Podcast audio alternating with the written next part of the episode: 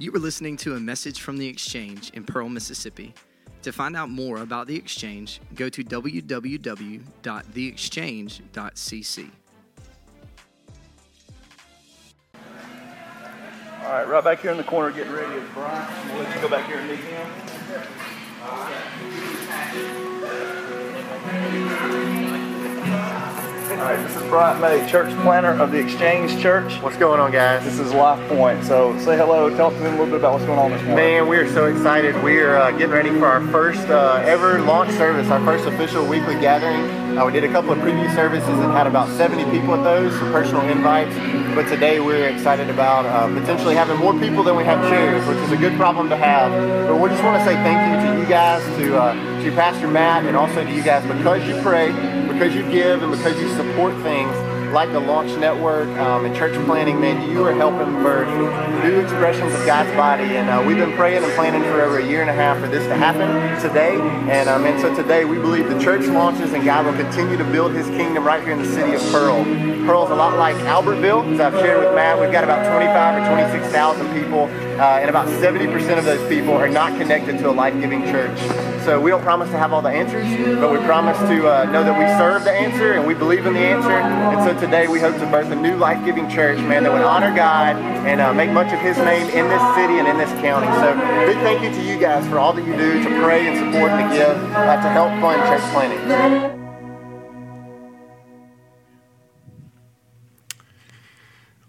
That video was taken by a pastor friend of mine for his church that was a partner of ours. And uh, as you could probably tell, that video was taken 10 years ago, almost 10 years ago, on August 12th, 2012, as the Exchange held their first ever, all right, Sunday public gathering, kind of like what we're experiencing today. And as you heard from a uh, much younger, maybe better looking uh, pastor, the vision of our house since that very day has been that we would exist to see people exchange their old life for new life in Christ and then live out their purpose. And you see, that vision, that foundation comes from our foundational passage as a faith family, which is 2 Corinthians 5 14 through 21. In verse 21 of 2 Corinthians 5, Paul writes these words. You can see them on the screen.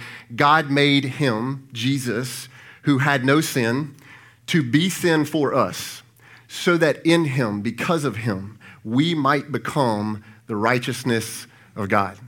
See, that verse tells us that God went first.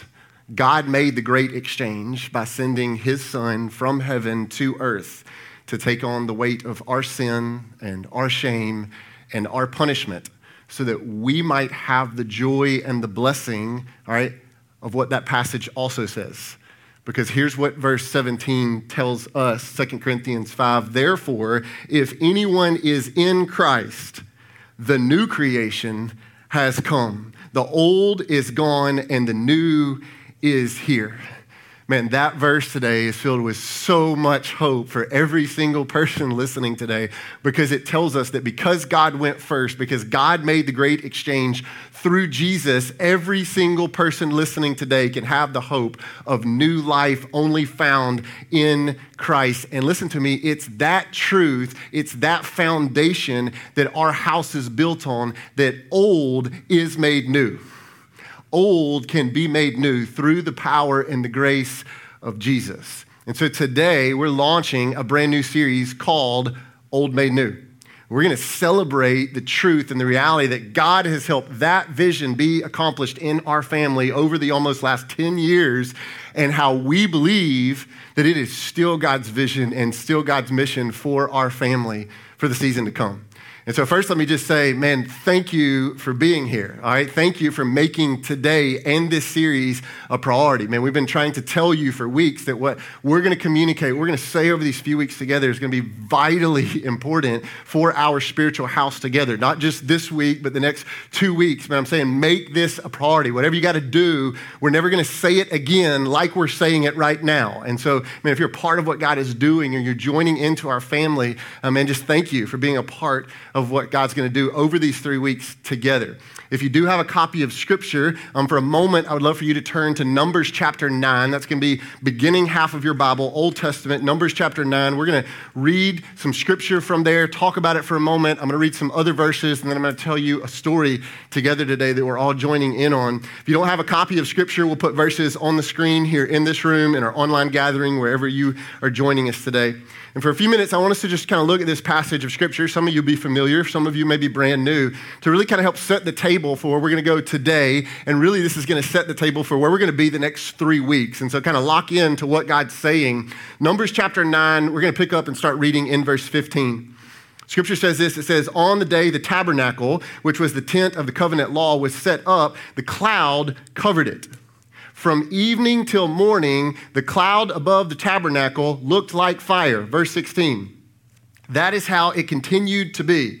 The cloud covered it, and at night it looked like fire. Now, let's stop there and let's understand some context of what's going on in this moment. In Exodus 40, okay, just a couple of books before, God's people built a tabernacle to worship Him, to house His presence in that season. And on the day the tabernacle was completed, Scripture tells us that God sent a pillar of cloud to cover it.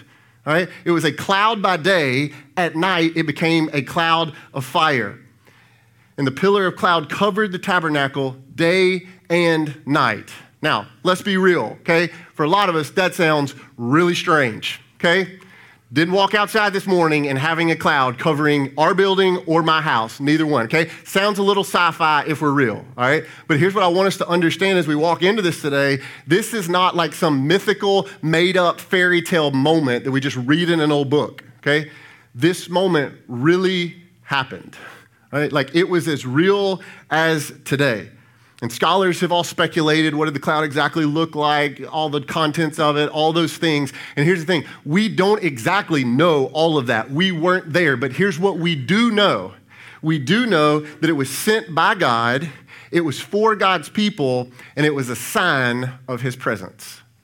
And here's what the passage goes on to tell us. Numbers chapter 9, pick up verse 17, says, Whenever the cloud lifted from above the tent, the Israelites, God's people, they set out. And wherever the cloud settled, the Israelites encamped. At the Lord's command, the Israelites set out. And at his command, they encamped.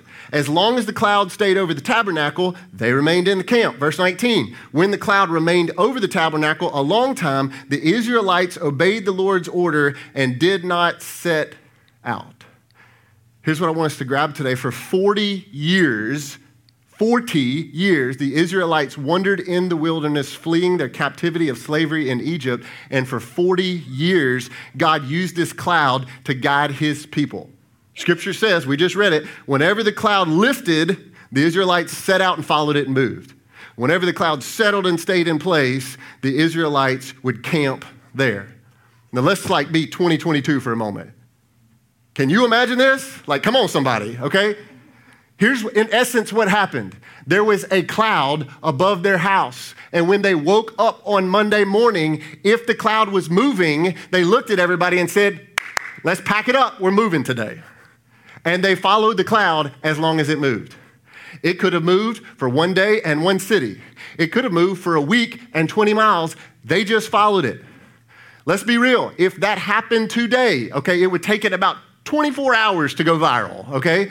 The news channels would be all over it, and we would send that guy to the loony house, okay? We just would, dude, you're, you are nuts. Like, that makes no sense. What are you doing? But here's what I want us to feel today for 40 years, God's people walked in the wilderness and they trusted God to lead them.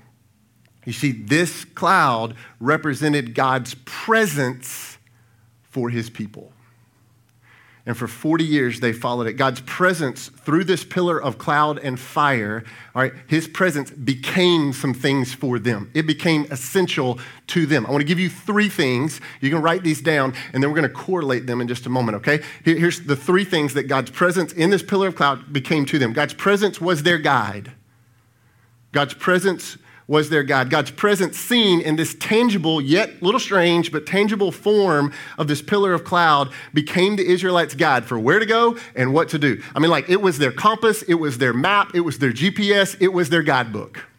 A couple weeks ago, uh, I had the chance to go to Ruby Falls in Chattanooga, Tennessee. And so, if some of you have never been to Ruby Falls, totally about to spoil it, okay? Um, and so, they took us inside, all right, of a mountain. Not on the mountain, not around the mountain, in the mountain, okay? Like mountain, we go in. They put you in an elevator, drop you a few hundred feet, okay? All my claustrophobic people are just like, okay, I'm done. I'm tapping out right now, right now, okay? A few hundred feet down into the mountain, open the elevator door, and just like, here you are. This is what you paid for. Okay. And we're like, no, no, no, no, no, hold on. Um, and like, it, it, they lead you about a mile into the mountain. Okay. And it's not very big. All right. I'm just saying, like, I'm about six one, and I spent a lot of the tour like this. Okay.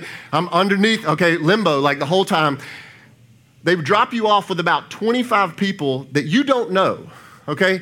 Inside of a mountain. All right. And I'm just saying, like, I started looking around going like, this, this is how it's going to end for me. Like, I don't even know you guys, and this is it. Like, this is how I'm going to turn it in right here. No cell service. All right, you ain't TikToking your way out of there, okay? Like, that nobody's coming to get you, all right? AT&T has not reached the bottom of the mountain, and they walk you through about a mile into the mountain, and spoiler alert, you walk into this big cavern, and man, there's just this majestic, magnificent waterfall that was discovered years and years and years ago.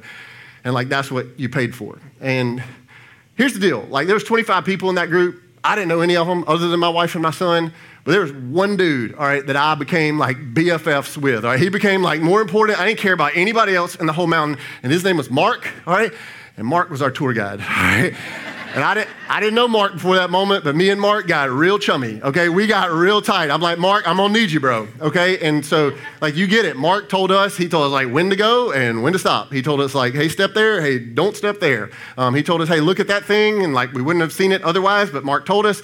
I mean, Mark protected us, okay? So Mark became not only important and essential for me getting my money's worth out of my Ruby Falls trip, Mark like became essential to me getting out of the cave alive. Are you following me? Okay? Mark's a big deal in my life, okay? We haven't talked since then, all right, but me and Mark are real close. And what I'm saying to you is that in moments of the unknown, a guide is essential. And what scripture is saying to us is that that's what God's presence was for his people. Like on the daily, hourly. God's presence was literally their guide, telling them what to do, where to go, when to stop, when not to stop, where to step, where not to step. In fact, Numbers 9, we're not going to read the whole passage today, but in this little passage, seven times, seven times it says, at the Lord's command. It says, at the Lord's command, they moved. At the Lord's command, they stayed. Over and over, God's presence was literally their daily guide to life. Here's what happened God moved, and the people followed in faith. God stopped, and the people followed in faith. Are you with me? God's presence was their constant guide. He was their guide, okay? God's presence was their reminder. God's presence was their reminder. The pillar of cloud and fire sat over the tabernacle every day and every night as a reminder of God's presence and his faithfulness over his people. Hear God's words to Moses, okay, who was helping lead God's people. Here's what God says Exodus 19, verse 9. You can see it on the screen. The Lord said to Moses, Hey, Moses, I'm going to come to you in a dense cloud. Why is that, God? So that the people will hear me speaking with you and they will always put their trust in you. It wasn't them putting their trust just in Moses, but they knew Moses was listening to God. So God put that cloud there as a reminder hey, I'm here. I'm with you. And you need that daily reminder. So the pillar of cloud reminded the Israelites daily who had rescued them from slavery. It reminded them who had rescued them from Pharaoh's army. It reminded them who had parted the sea. It reminded them who they were supposed to serve. Like it became a faith building, trust in God continual reminder. And I can just imagine, like, as the Israelites were doing like daily life in their camp, somebody got down or in their emotions or overwhelmed with their situation. They were doubting God. God's not with us. Somebody would just walk over to him and go, See that? See that cloud? He's with us. See that? No, don't doubt.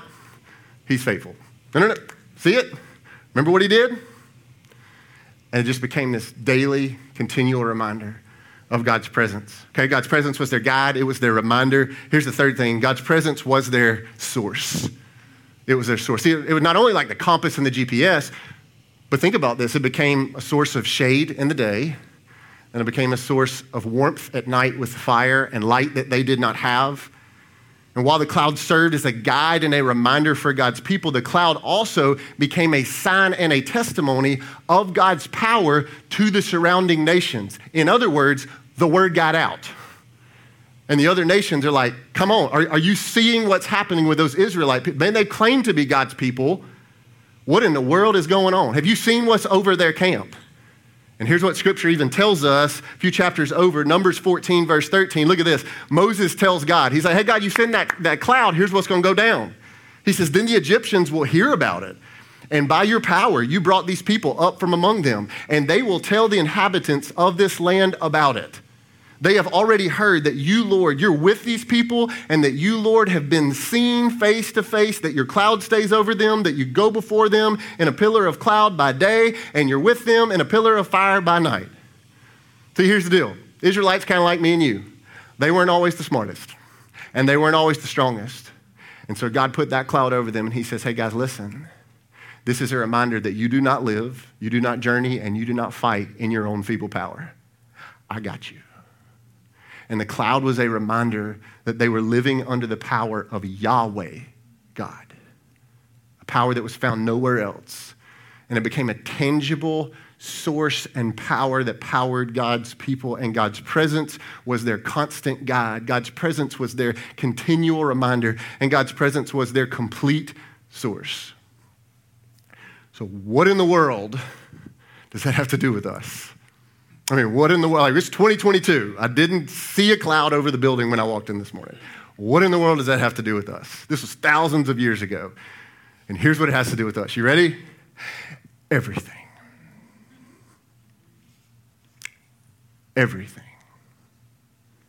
Because the same God, the same God who walked with the Israelites through the wilderness for 40 years, hear me, is the same God that we worship today. Same one. Same one. Times have changed, the world has changed, but he's not.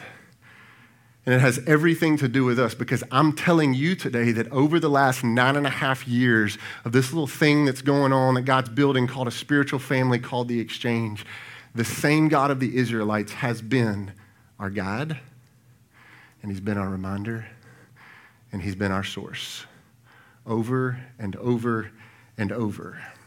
See, in 2010, um, I was 27 years old, much better looking. Had been serving Pinelake Church, where I was on staff out in Flowood for three years. My wife and I had been married for a whopping two years, so we had everything figured out, right? And man, we loved where we were. We loved the church family we were part of. We loved the ministry role that God had called us to. And as far as we knew, we were going to be in that opportunity for years and years and years to come. But what I want you to understand today is that God began to stir and change some things inside of us. And if I'm just being honest today, we didn't really know what that was. We, we didn't know what that was. We didn't know where that was. We didn't know what that looked like. We just knew he was saying something. We began to kind of categorize it like this it became a holy restlessness. Are you with me? We weren't, we weren't mad. We weren't looking to do something new. We loved the people we were a part of, but God would not let us go. And He continually was stirring something inside of our spirits. And after months of praying, God began to open our minds to this idea of church planting or launching a new church. And I'm just saying to you today, like 10 years ago, like this was never on our radar. Like, nada, not at all. Like even my ministry role that I was doing, it was not a pastor. It was not preaching week in and week out. Like that was not what we were doing. So therefore, every time God brought up this idea of planting and launching a new life-giving church, I'm like, no, God. No, like I, am not old enough. We're not experienced enough. We don't know enough people. And God, you've seen our bank account. We sure don't have enough money. And every time, every time I laid out those excuses to God, Here's how he responded verbatim. He said, Bryant, if you wait until you're old enough, until you're experienced enough, until you know enough people, until you have enough money, then you won't need me. And he said, and I need, I need you to need me more than anything else. And so after months of praying and listening and wrestling with God, we just put our yes on the table. There was a lot of unknown, but we put our yes on the table. And what I'm telling you is, it did not make any sense. None. Why in the world did you do it? Because his presence was our God. And all we knew as a young, dumb couple is that our role is to follow him. And God's presence became our guide. So the question became where?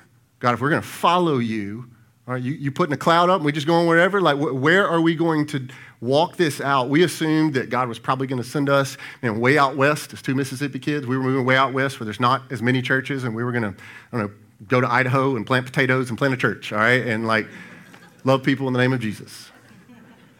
But we, we never got a peace about that. Um, as an Alabama fan, I willingly told God if He needed me to move to Tuscaloosa, I would. I just asked Him to provide the season tickets, and He didn't. And we never got a peace about it.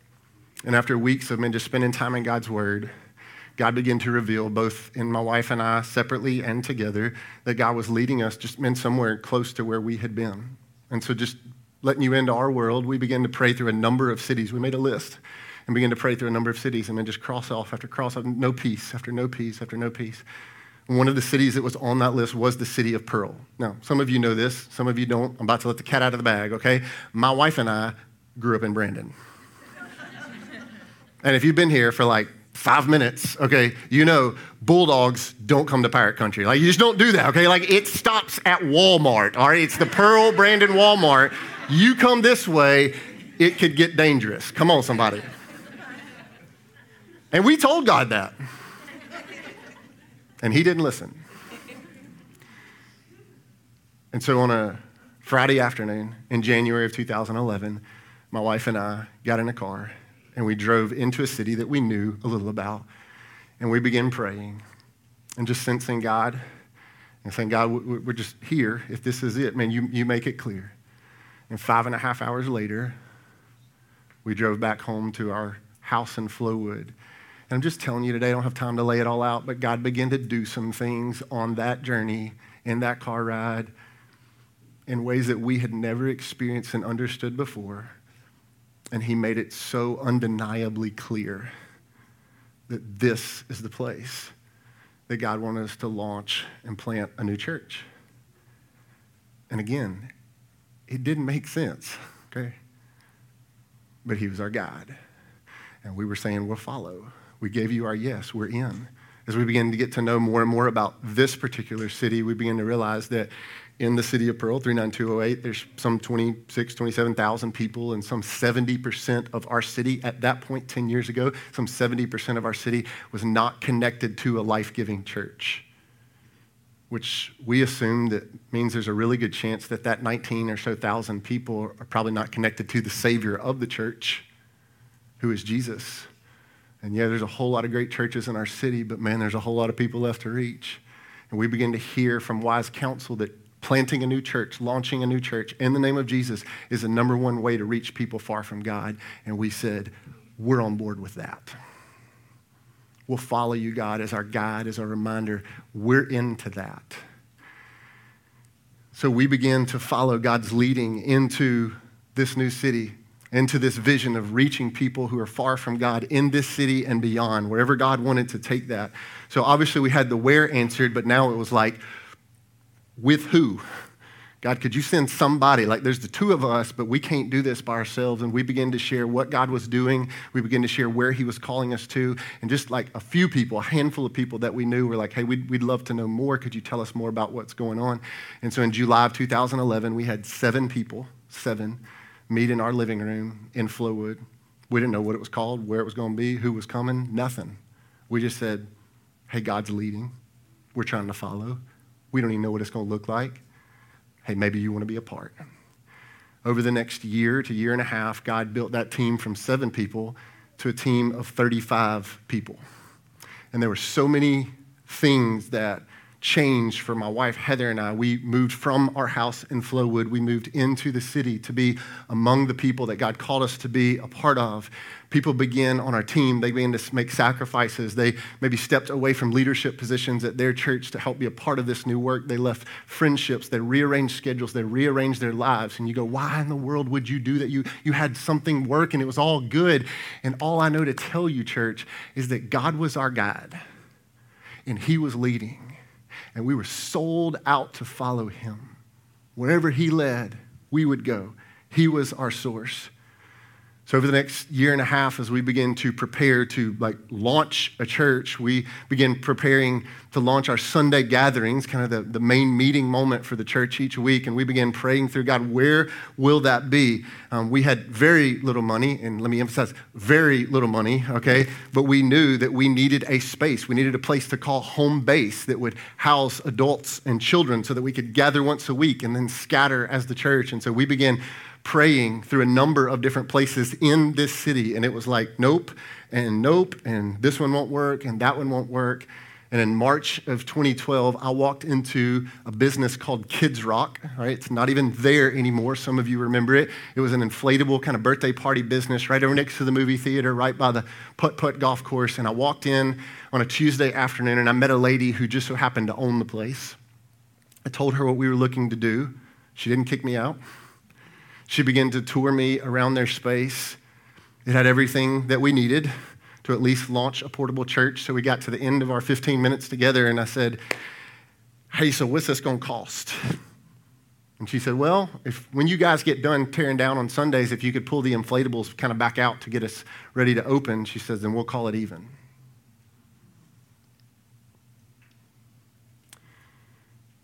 I'm just, I'm just saying, church, he was our source. That doesn't make sense. There were no other options on the table. But he said, I got you, and I will provide for your every need. I will be more than enough. So we began meeting and preparing to make that space welcoming for people to do church together in. And on August the 12th, 2012, when that video was shot a while ago, we welcomed 123 people into our first ever public Sunday gathering of the exchange. The journey did not stop there because in January 2013, within one week, that business closed down with no notice. And we were forced to go somewhere else and fast. And so we were told that opportunities to meet temporarily inside of our schools here was probably not an option. But then the very next night that we shared the information, the school board unanimously approved for us to begin meeting immediately in the Pearl Lower Elementary cafeteria. And we pushed the cafeteria tables back and we had church. And we welcomed people in as God began to build and to mold this family. I'm just saying it didn't make sense. But yet again, He was our source, He was our provider, He was our reminder, He was our guide. And we're just saying, God, we, don't, we ain't got it. But we got you, and we will follow wherever you go. Now, at the same time, we begin to realize that temporary life, even though we were open to that, was not going to be what was going to work. We needed something a little bit more permanent. We wasn't looking for a, steep, a steeple, we were just looking for a building. And we began to find out about this place kind of at the end of 2012, into 2013. We heard about a little shopping center over off of Bierdeman Road where a church was moving out. And we said, we'll go see it. And we walked in, and let me just put it this way um, it needed a lot of love, a lot of love. And we toured it and walked through the 10,000 or so square feet that we have here. And we said, God, are you in it? And he confirmed that he was. And we said, We're in. And we signed a lease. And again, he was our source. Again, he was our God.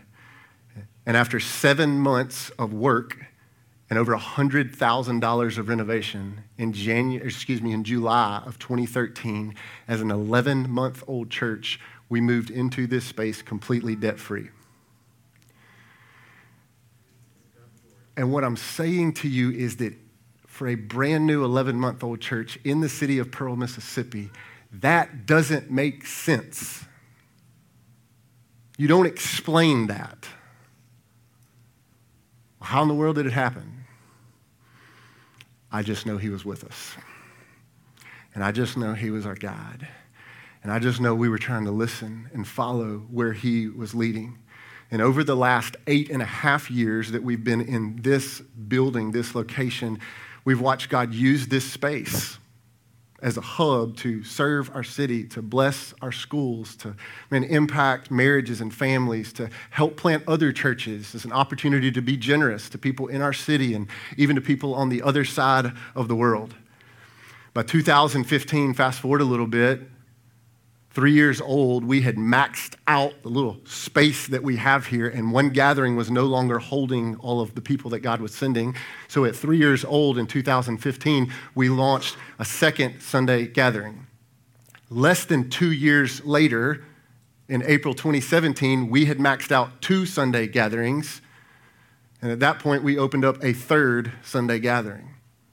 In Easter, some of you remember this, Easter 2019, we held five Sunday gatherings across Easter weekend and saw over a thousand people show up to a little hole in the wall shopping center in the city of Pearl. Not because the building was beautiful, but because the spirit of the living God inside of his people was real. And he was our God, he was our reminder, and we were all in with him. But needless to say, we was out of space.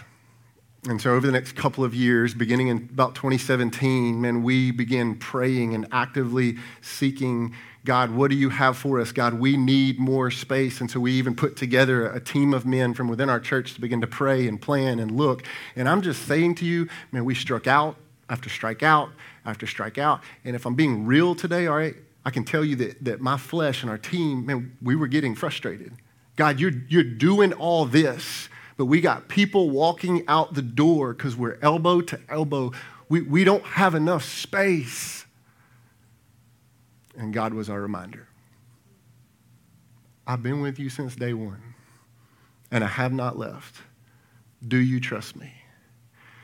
Over those three years of praying, one of the spaces that we began to pray very specifically for um, was Rankin Square Shopping Center, located right down the main stretch of our city on Highway 80. Um, some of you have been in Pearl for a hot minute, and you remember all the things that that used to be. I just remember as a Bulldog kid, when I could get past Walmart, it was a bowling alley, all right? And uh, man, we just came to chunk some bowling balls around, hang out, have fun with the friends. There's been a lot of things that have gone on inside of Rankin Square building and parking lot, okay? Maybe not all holy. But we just saw it. Man, that's a big structure. It's visible in our city. And we believe God could do some really amazing things through it. But if I'm just telling you the journey, like for three years, we prayed and nothing substantial opened up inside that space. And we went, God, God, maybe we're praying wrong. And he just says, Do you trust me? Do you trust me? In April of 2020, one month calculating that into a global pandemic, I got a phone call that over 30,000 square feet of space inside of Rankin Square Shopping Center was opening up. Come on, Jesus.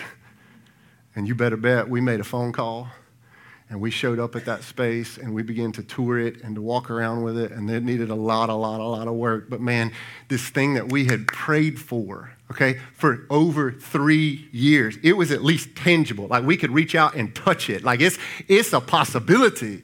And so over the next few months man we began to work to put together our finances to, to make the best offer possible and we put it on the table. And it was rejected. Not once but twice. To the point that the ownership said, We are no longer interested in talking with you. I'm just being real. It was a low moment. Because we're like, God, God, did we, did we not hear you? Like, you, you let us taste it. And then you're saying this thing that we prayed for for three years that you, we thought was a possibility, like, now the door is closed. And, church, I'm just telling you, when we doubted, He was our reminder. I haven't left. I've been with you since day one. You going to doubt me now? In October, the fall of 2020, I I called Mike Turnbow, who's a part of our church. He's a contractor within our church. He's been a huge part of our church and a lot of the building projects that we've been a part of. And I called him on a Tuesday to come to my office on a Wednesday to meet with him. And what I was going to tell him is, Mike, Rankin Square is off the table. It's not going to work. And they said they don't even want to talk to us anymore. When I hung up the phone with him on Tuesday to set up the meeting on Wednesday, he calls me back within an hour. And he says, Brad, I just had a conversation with my neighbor that you need to know about right now. Unprompted by Mike, Mike had had a conversation with his neighbor named Robert Brown. And Robert co owned the storage facility that's right across the street from Rankin Square. Robert brings up our church. Robert asks about what God's doing. In the course of conversation, Robert tells Mike, Hey, we tried to buy that place a couple years ago, and it fell through. What would it look like if we went in together and we split that thing 50 50? And Mike tells me, and I said, Man, we're going to entertain anything that God might be doing. Because he was providing in a way that none of us had drawn up. Within a week, we sat down at their office with Robert Brown and Lee Brumfield, who was Robert's business partner and co ownership of Storage Choice. And we walked across the street and stood in the parking lot and prayed together and went, this like this could really happen and man they were kingdom minded men that were so on board with what god was doing in our church as much as what god was doing in their business and we said let's do it let's go for it. We're going to make this happen. And man we, we were believing big for god to do something that only he could do only he could do. And so we put our combined offer together. We were leading the negotiations and we pushed our offer to the ownership. And it was rejected. And I'm just telling you, there's only so many times that you can get told no before your spirit grows a little discouraged. And that's where we were. But we reflected back on the goodness of our God and his faithfulness over our years of following him from day one. We had a conversation a few days later where we met with Robert and Lee we said, guys, man, we're, we would love to partner. We're still incredibly interested. We're grateful for you and your investment. But here's the deal, guys. We got nothing else left that we can put in the pot. We have maxed out what we feel comfortable putting into this deal. And they said, hey, let us pray about it for a few days. The next week, I get a call from Lee Brumfield, and he says, Brad, man, we're so excited. We'd love to partner. We, we believe in what God's doing in the church, and we're for that. We'd love to see you guys get in there as much as we would us. So here's what we'd love to do we'd love to take over negotiations, and we'd love to put an extra $200,000 on the table, and we'll still split the space 50 50.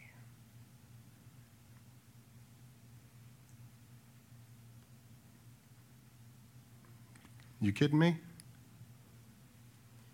That ain't how my spreadsheet works.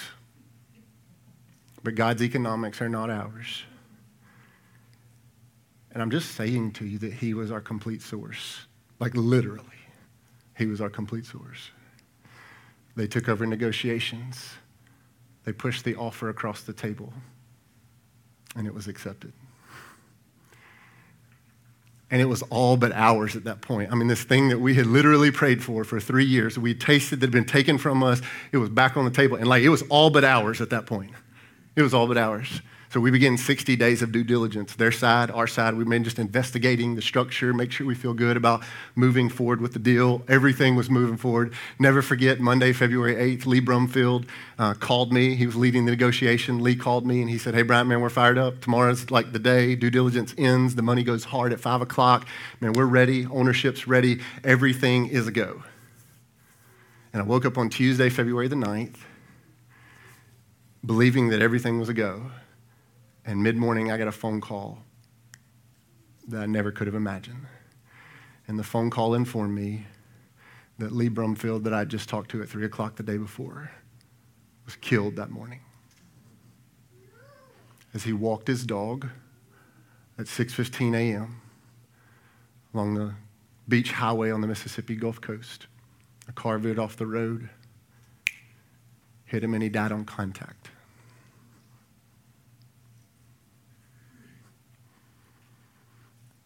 I'd be lying if I didn't tell you there weren't some moments where I just went, Come on, God. Come on.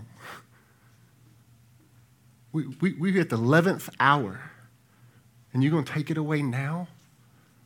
Come on. See, not, not only was it the loss of man, a, a godly man who loved Jesus, loved the church, he was generous, he was kind, but it, it also meant that it could be the loss of everything that had gone into being finalized that day at 5 o'clock. as we begin to man, just pray for Lee's family and Robert and their team and try to love them in the midst of something that was way bigger than a building. Sure enough, we got a call a couple days later and said, hey guys, the, the deal's off. Because you see, Lee had been the lead negotiator, and it was Lee's funds that were going to be able to allow them to purchase the facility. And because Lee died, and because Lee did not have a spouse at that moment, his assets were frozen, and they couldn't get to him. So the deal was off. And we had to share that with our staff team. Just walking you into that moment, man, we mourned together. We did our best to trust God together because He was our constant reminder. I'm with you, I'm with you, I'm with you. But are you really, God? Are you really? About a week later, God blew our minds again. We got a phone call from Robert. And Robert said, Hey guys, here's what's happened. Lee owned about 10 Planet Fitness gyms in Florida and Alabama, and he sold them a week before the COVID pandemic hit. And that money from that sale a year ago just arrived on the scene. And it's enough to pay for Rankin Square.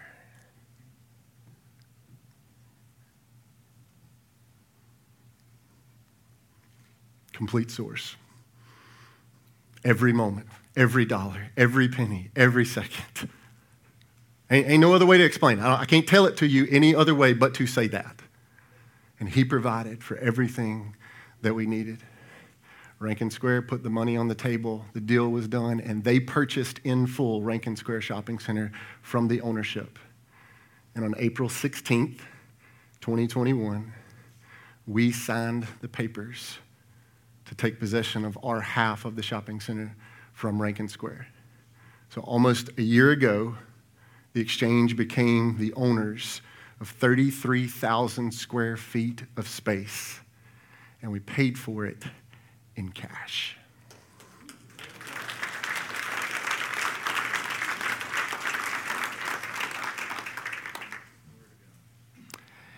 And I'm just saying to you, it didn't make a lick of sense. Like, check this. God provided over almost over three times the money that we brought to the table to make the deal go through, and we still got the 50% of the shopping center that we wanted. Come on, businessman. Our name, it progressed so far, our name wasn't even in the negotiations anymore. And none of us had that business plan drawn up. But God. And what I want you to feel and know today is that the same God of the Israelites who walk with them in the wilderness, He's the same God today. And He's been our reminder, He's been our source, and He's been our guide every single step of the way. It's been our story since day one, and it's still our story right now. That God has provided and pointed the way. He's told us where to go, and we follow. God's always been faithful, not left us alone, not one moment. He's reminded us hey, when it's dark, I'm still with you. When it looks bleak, I'm before you. And God has been our source. He's always been enough, every second, every penny, every moment. That's who our God is. That's who He is. He makes old things new, He brings dead things back to life. And so today, we're not just launching a sermon series, we're launching something called Project Old Made New. Now, here's what I know, because I've thought about you and prayed for you a lot. All right, it's going to be really easy in this moment for you to hear what I'm saying, look at the screen in our space, and go, Woo, it's just about a building and more space. Here we go. And can I just tell you today, in all sincerity, it's so not just that. Project Old Made New is a call to keep trusting God to be our guide, to be our source, and to be our reminder. He has been every single second. He's never let us down. Project Old Made New is just this understanding that God is sovereign. He's eternally good. He's immensely faithful, and He is always enough. He's always enough. Always has been. Hadn't let us down for a second. We're going to keep trusting in Him. And through Project Old Made New, yes, there is a hope, there's a desire, there's a mission to restore an old building with new life. But hear me, our hope isn't in a building. We believe God can use the space of a building to help people know him and grow in him, absolutely he can. But Project Old Made New is way bigger than a building. It's way bigger than a structure. It's way bigger than a new address. Project Old Made New is ultimately about watching old lives become new life through Jesus. Stories just like Jamie Womack.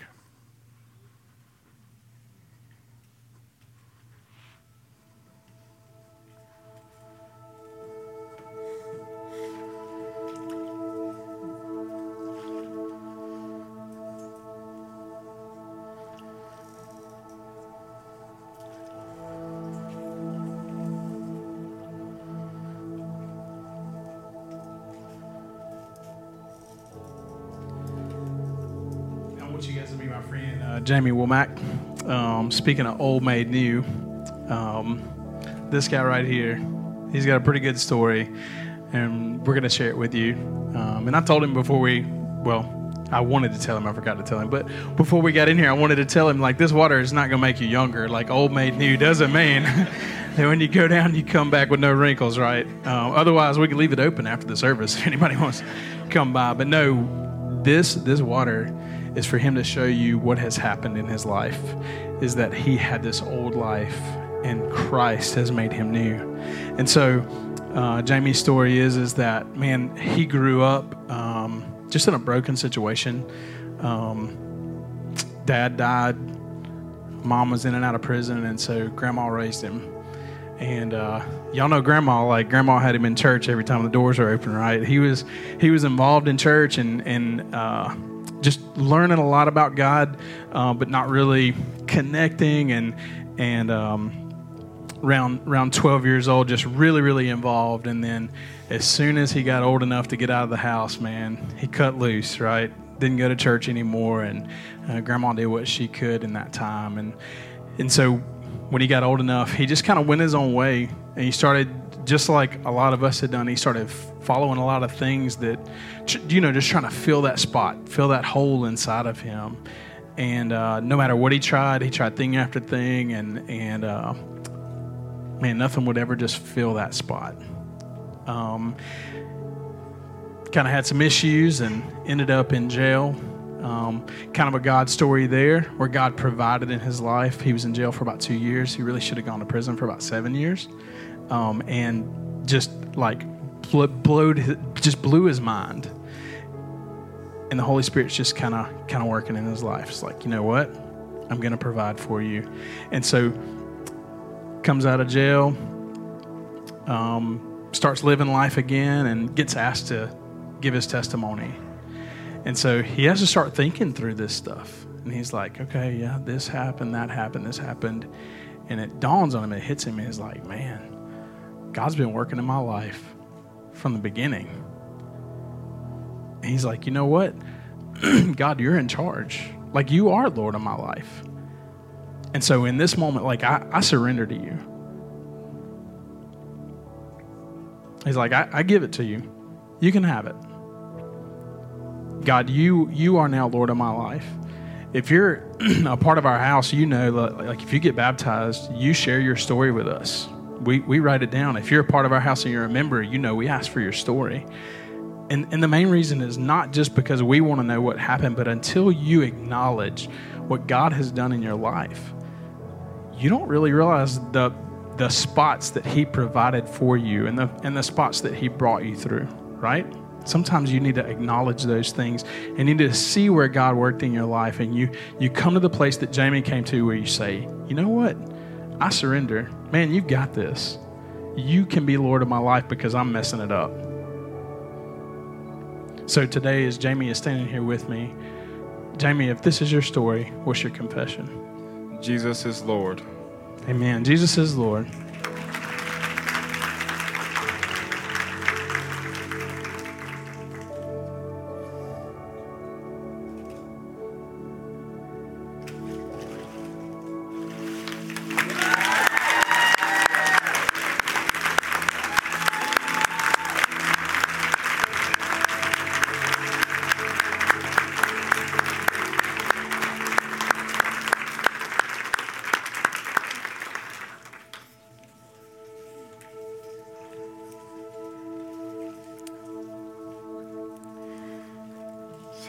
Of the exchange since day one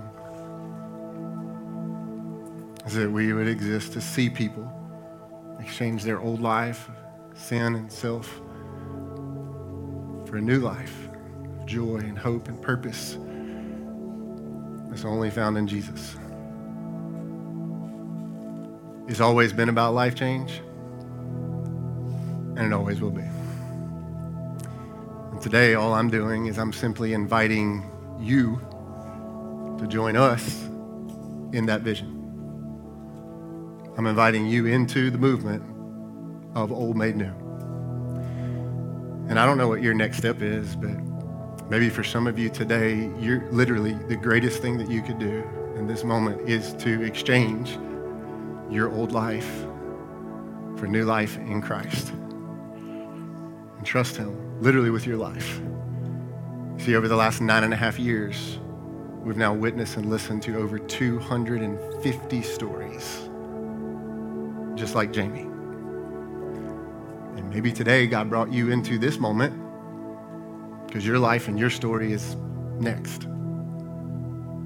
That's why we exist. That's why seven people gathered in my living room almost 10 years ago to say, God will follow you wherever you go. And for some of you today, man, God's calling you to new life in Him. And maybe for you, you've been real, real close to Him because you played the game of religion and played it well. Maybe you've run real, real far from Him, about as far as you could figure out how to get. Can I just tell you today that God can save you no matter how near or how far you may be? And maybe today, your next step is to trust Jesus with your life. Now, there's a whole bunch of the rest of you who are part of what God's doing here. And so I'm inviting you into this movement of Old Made New. See, as we, as we launch today, Project Old Made New, that's going to be a banner over our house for the next couple of years, I'm inviting you to begin actively praying with us, okay? So today, we're equipping you, the family, with a prayer guide, a guided prayer guide over the next three weeks of our series. And so I'm asking, would you, man, would you intercede? Would you pray on behalf of our family to the God who is our reminder and our source and our provider? Would you pray with us? So today, if you're in our building, you can stop by our Project Old Made New, brand new kiosk out on the wall, and you can pick up a hard copy of the prayer guide, or you can go on our Church Center website our Church Center app or our website and, and access a digital copy of that. There's going to be a new one each week, okay, over the next three weeks. And so, man, we're asking you to begin praying with us in what God is doing. But I know where some of you are. You're going, hold on, like we, you told us a big story today, but you didn't tell us what's, what's going on with the building. How are we going to get there? What's the plan? I got you. Next week, okay? Told you every week of this series is vitally important. So next week, I'm going to tell you what's been going on and what's the plan. We're going to try to answer as many questions as we can next week in our gathering. So I'm telling you, we're going to talk about it. I'm asking you to be a part of it. Okay? Can I tell you what is going to be a part of it? I'll just go ahead and let you know as we walk out these three weeks together. There's going to be a sacrifice from God's people to trust Him. Ooh, how are we going to do that? Why are we going to do that? I don't know if I can do that. I'm just saying He ain't failed us once and He's the same God. Since day one, the vision of our family has been to see people exchange their old life for new life in Christ. God's been our, our constant guide, He's been our continual reminder, and He's been our complete source of every provision that we have ever, ever, ever needed. And He hadn't failed us one time. And so we're going to keep trusting Him for the season ahead. Thanks for listening to this message from the Exchange. If you would like to talk to someone about your faith journey, you can contact us through our website, www.theexchange.cc, or by calling or texting 601 397 6111. Now let's go be the church.